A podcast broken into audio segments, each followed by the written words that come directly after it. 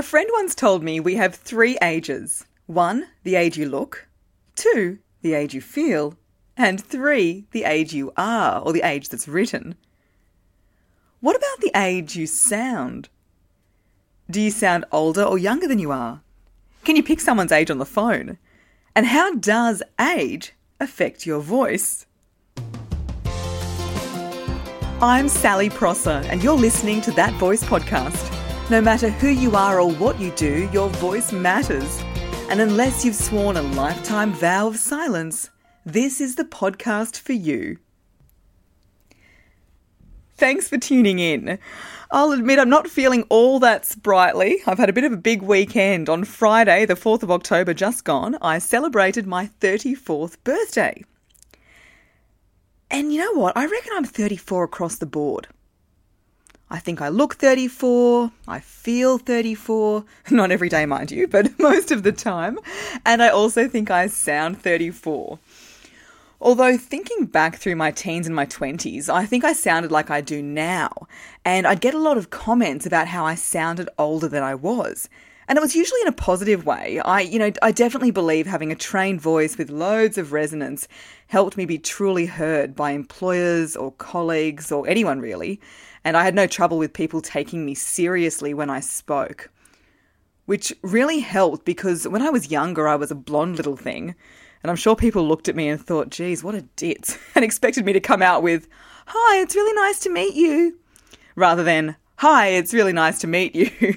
Mind you, the morning of my birthday, after a lovely combination of champagne, cocktails, and sake on the Gold Coast, I sounded a little bit more like this. no resonance in sight. So, in this episode, we're up to episode 11 of That Voice podcast. Let's dive into voice and age. And I'd love to answer these two questions for you. One, why do our voices change with age? And two, what you can do to keep your voice sounding young and strong. First of all, I'm going to play a voice and you have to guess the age.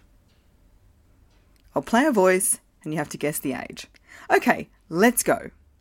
I remember uh, mother would give us a can of a little can of kerosene, and uh, we pulled the little worms off of the tomatoes and uh, put them in the little can. So, what do you reckon? You might think, oh, it's definitely an older person. But can you believe this woman? Her name is Olive. She was 102 when that was recorded. Pretty good for 102. Okay, what about this one?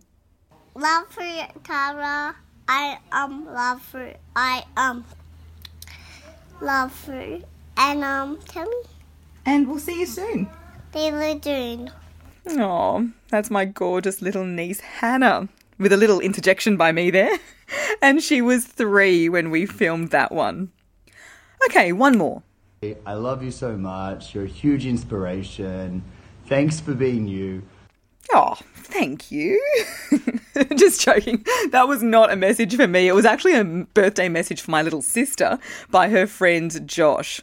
All right, so we know that Josh is older than Hannah and younger than Olive, but narrowing it down a bit more might be a bit tricky. Let's just say he's in his 30s.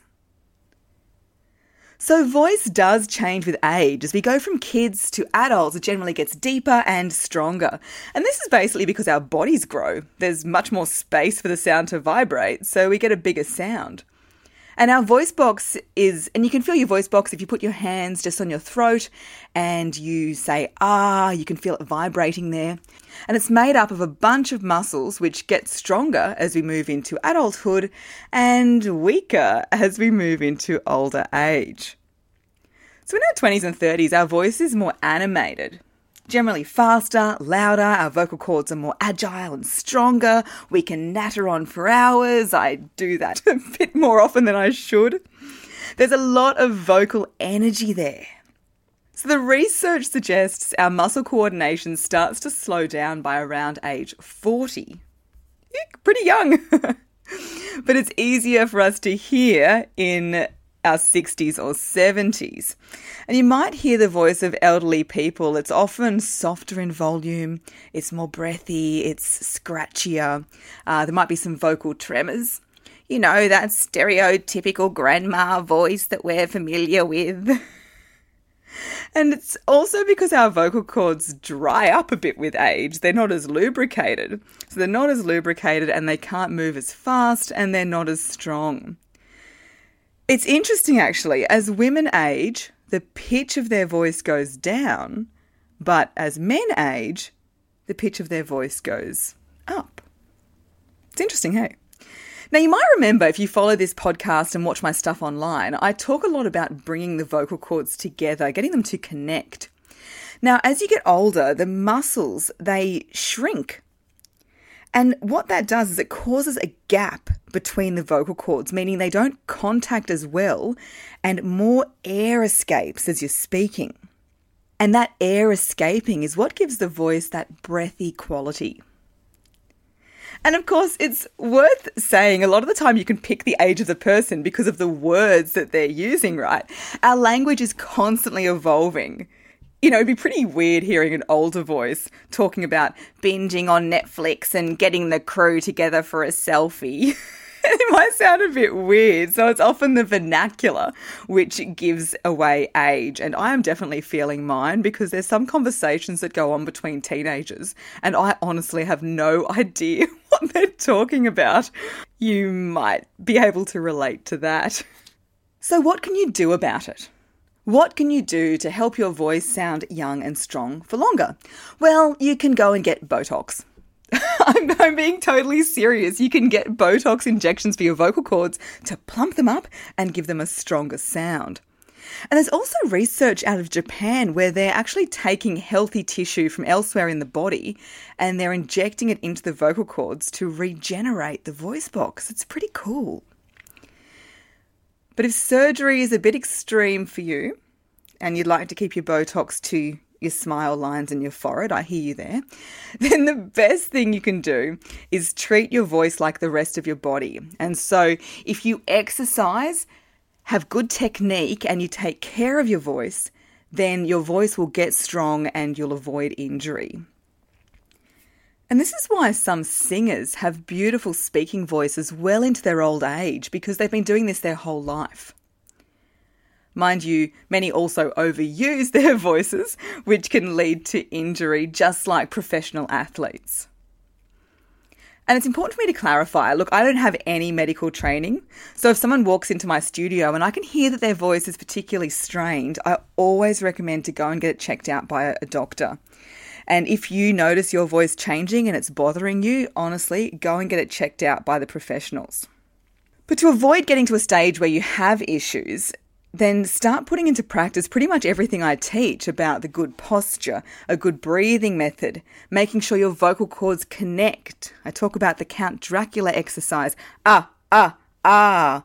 Placing our vibrations down and out for nice resonance. Now, I realize I cannot give you the contents of my entire voice training dossier in a sentence, but check out episode three, which is three must do's to take care of your voice. Uh, it's also worth checking out my free one minute voice warm up. Which again, sorry, it's been a crazy time and my webpage is still a work in progress. But shoot me a quick message uh, through sallyprosser.com.au. There is a form on my holding page or Instagram, Facebook, LinkedIn, or Twitter, just shoot me a quick message and I will send you back the warm up. It's totally free and easy to use. It's just a series of four short videos. So there you have it. Do you sound your age? Shoot me some audio and I'll take a guess if you like. But remember, all this isn't about sounding your age. It's about sounding influential and it's about using your voice to truly get your message heard. Hopefully, you learned something today. I'm recording this episode, I'm cutting it fine. It's Sunday afternoon before it drops on the Monday morning. It's that former journo coming out where I do love a deadline. But next week's episode is quite different. It's actually an interview I recorded about five months ago, back when I went to Singapore to do some work on my business. And At the time of doing this interview, I didn't even know if I was going to go through with the podcast. so it's funny how it's all worked out. And I chat to a broadcaster from Singapore. He's had about 30 years' experience, Joe Augustin. And he talks about the importance of really tuning into voices and listening to voices, and how by doing so, we can really get some great tips and insight into how we can use our own voice. It's a really fascinating chat, and I hope you'll tune in next Monday. Thanks for listening to That Voice podcast. If you're looking for a speaker for your end of year event, then get in touch sallyprosser.com.au.